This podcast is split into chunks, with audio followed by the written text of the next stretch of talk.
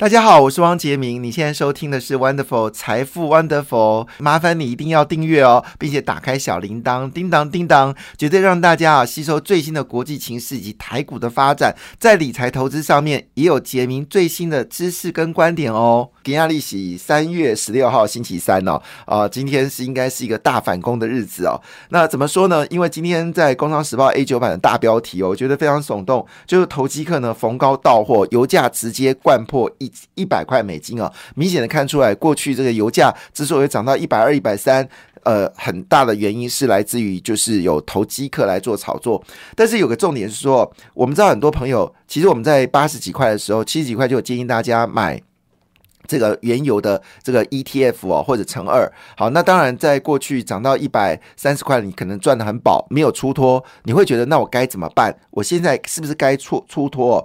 那我应该这么说一句话：你真的该出脱，有赚就出脱哦。这个事情有赚有出再赚不难哦，我真的永远证明这件事情。我认为就是回到油价，再回到在。九十块钱美金一桶的时候，再做买进哦，九十块美金一桶以下，你再做原油的 ETF 的买进就很稳了哦。那因为这一次整个气氛看起来是大逆转哦，事实上油的这个需求好像也没有想象的那么严重哦，尤其中国都在封城，事实上有车子你也不能开，而中国是全球最大的油的需求的一个国家。那所以换个角度来看。所以呢，这个油价最近的一个修正呢，倒是现在先赚先跑，可能是有必要性。昨天盘中呢，回到了九十八点四八。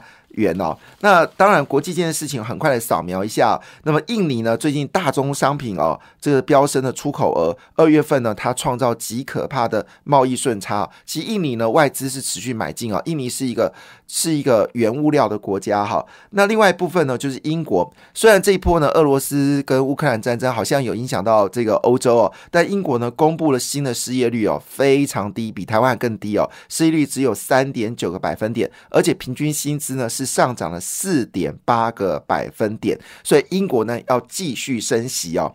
好，另外一部分呢就是电这个德国呢积极的发展电动车哦，所以电池新创的呃新创的新建超级工厂哦，那么预计呢在二零二五年呢就会正式投产哦。这是一个锂电池电池，而且是由的电池新创叫做 Northvolt 哦，这家公司我知道诶。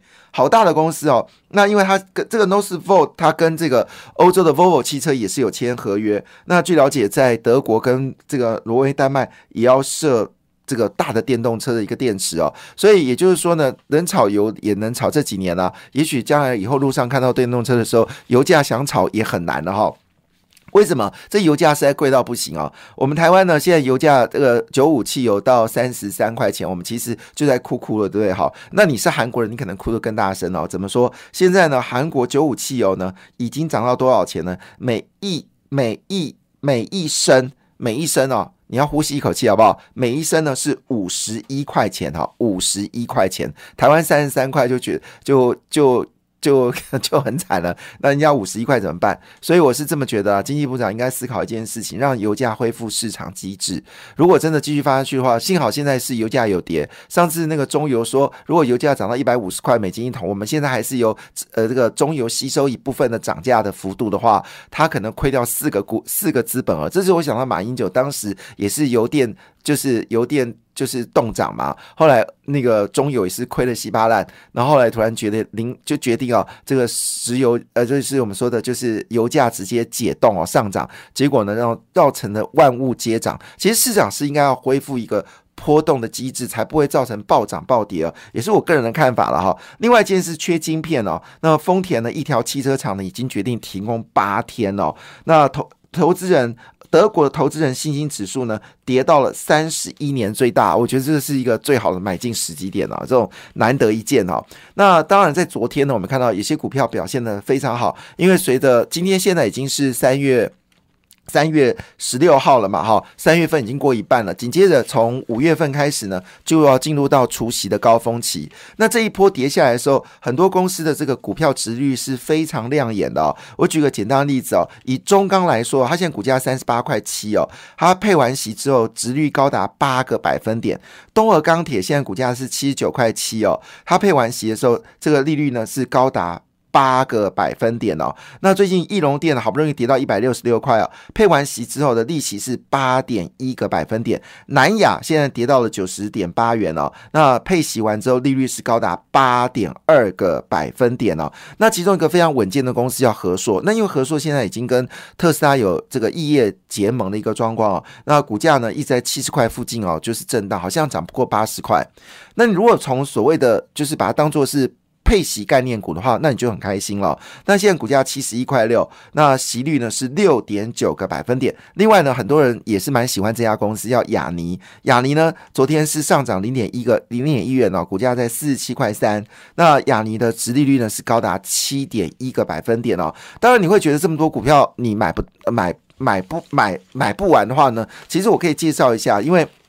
台湾呢，其实有很棒的 ETF，那有些 ETF 呢就叫做高股息 ETF，其中呢比较知名的就是这个国泰永续高股息哦，它现在这个是我们台湾第二大的一个。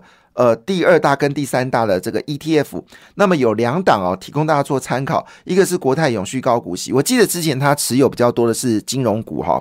那呃，非电子股，国泰永续高股息好像持有的比较多的是非电子股，好，这是它的特色。所以你喜欢非电子股的高股息的话，你可以选择国泰永续高股息。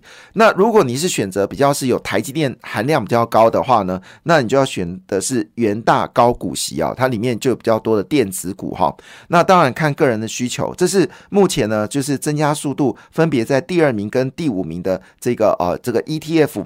那现在最热卖的还是元大台湾五十啊，这个毋庸置疑哦。那当然，如果我们这先跟大家提醒，是高股息的部分呢，其实台湾有两档，一档呢就是国泰永续高股息，另外就是元大高股息。那你去那操作这高股息股票呢，基本上就是大概就是你如果是做短期的朋友，大概就是差不多六七月就该卖了哈。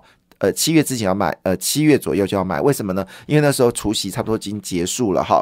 好，那当然，昨天呢最抢眼的事情是什么呢？昨天的台股是重挫嘛，可是呢，金融股基本上是全面的上涨。全面的上涨，玉山金呢已经站到三十块了。那之前在二十七到二十九盘了很久，那已经正式站到三十点一元了。昨天上涨零点零五元了。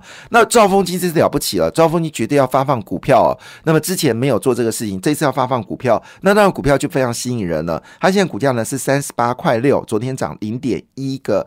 零点一元哦，那开发金呢？之前涨到十九块，现在回到十七块八。好，那昨天涨零点二五元哦。那这些呢，都是一些好公司。那昨天涨最凶的是国票金哦，国票金昨天一口气大涨了四个百分点哦，那是涨到十五块八五哦，那么涨零点八元哦，这是昨天呢最表现最好的。那预估今年的 EPS 是一点四元哦，所以本益比大概十一倍。好，那回头来看哦。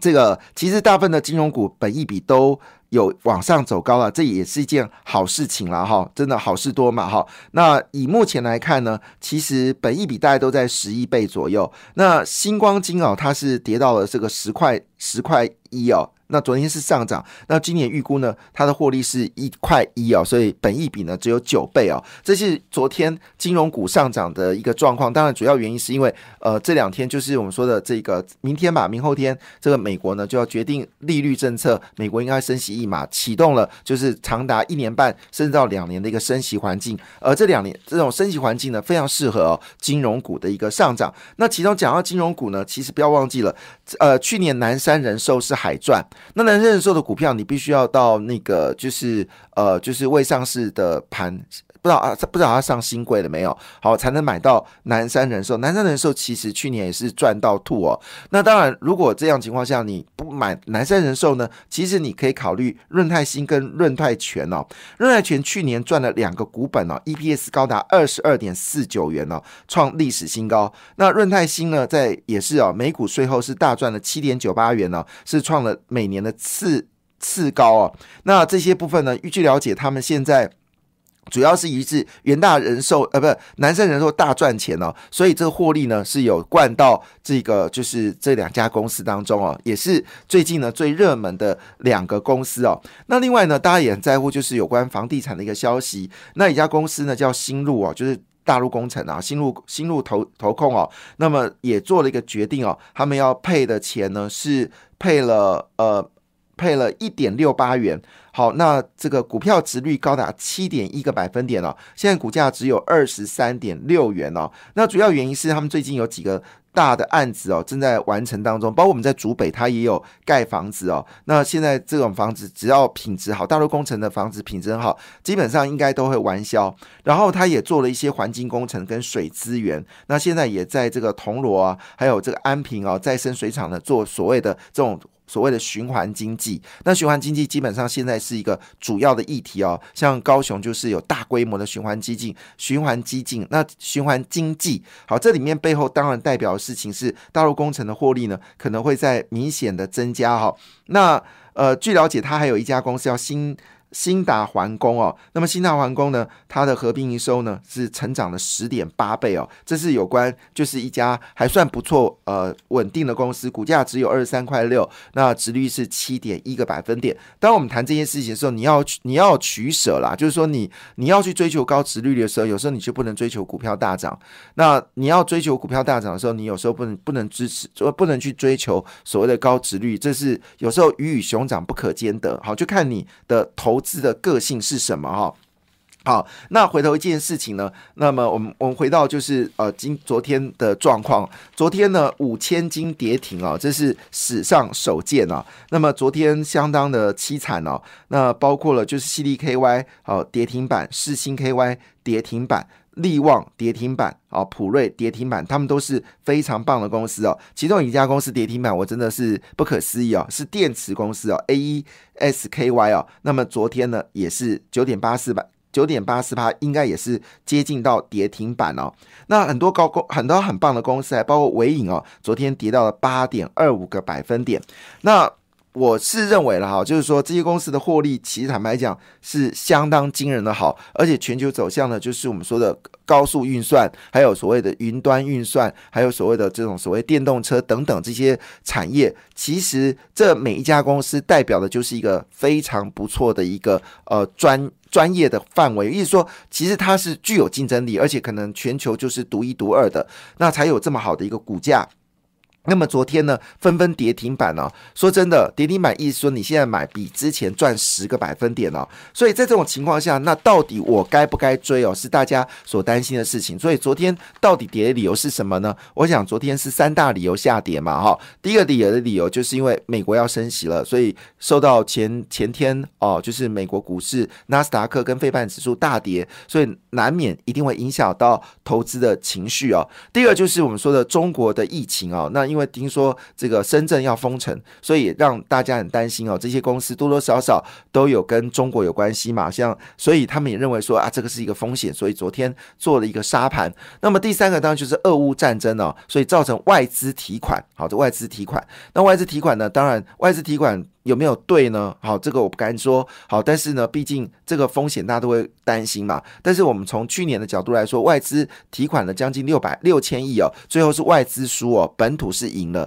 那现在呢，今今年至今呢，外资大概又提款了差不多有二十八亿美金哦，差不多这个数字吧。好，或许比这个数字更多。好，那当然这个情况下，我这么说，外资提款可能提错了哈。所以这个情况下，一定很好奇说。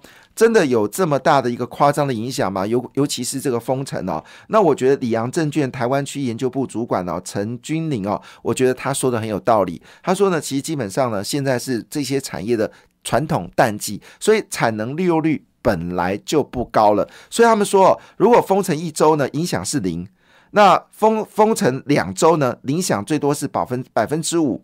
那如果是说，深圳封城，然后周围大湾区也封城，全部有工业区全部封城的话，最大影响呢，也不过只有十 percent 的营收影响，那指的是当月十 percent 的影响，不是一年的影响哦。所以坦白讲，这些不论是美银、里昂，还有都说，其实智慧供应链呢，影响的根本不大哈。所以。换个角度来说，那该怎么办呢？就是说，这么多股票我根本买不完，而且说真的，你说这些股票虽然跌了十个百分点，但股价还是一千多块啊，两千多块，好八九百块的，坦白讲还是真的很多钱。我们并不是那种非常非常有钱人，买零股又觉得很麻烦。那你可以怎么做呢？其实你可以考虑，就是以哦，就是国泰。台湾五 G Plus，或者是中信关键半导体。好，或者富邦台湾半导体这种 ETF 来做买进的动作。那当然，因为我们都知道这些所谓的呃，就是我们说像中信关键半导体啦，或者是富邦台湾半导体啊。好，那有一些呢是有持有纳斯达克的，纳斯达克跌幅也很深。所以呢，换个角度来说，是不是一个入场时机呢？我答案是，当然是 Yes，it is 啊。那如果你是以台积电为主的，我。不那么建议啦，哈，我不建议以台积电为主哦。但是如果你真的要的话呢，那么现在呃，整个 ETF 权重最高的占五十九点一的是富邦台湾科技，还有富邦台湾五十哦。那这部分呢，都有将近四成六以上的台积电的一个持有了哈。那我是不那么的建议了哈，因为。看起来台积电外资是杀红眼哦，因为我们知道投资台积电的这些国外法人很多都是退休金。我们必须承认，台湾现在的风险在国际间是认为很高的。虽然我们台湾人认为中国不会打台湾，但是如果你去问美国、澳洲、日本，甚至德国、英国，他认为呢，习近平一定会打台湾。所以在他们的担忧当中呢，这些退休基金对于台积电的做法呢，只能做一件事情，是只卖。不买哈，那再买了还是要卖，所以你看到台积电外资持有比例呢，已经从七十九个百分点哦，正式跌破七十四个百分点，在短短的半年之间哦，那么已经消失了将近有五个百分点哦，这个是要提供大家做参考。另外，最近最热的话题就是嘉金跟汉雷哦，那么化合物半导体呢要进入到新一波的里程碑，尤其油价走低，电动车的需求增加，那么嘉金跟汉雷呢表现相当抢眼，提供大家做参考。感谢你的收听，也祝福你投资顺利，荷包一定要给它满满哦！请订阅杰明的 Podcast 跟 YouTube 频道《财富 Wonderful》，感谢，谢谢 Lola。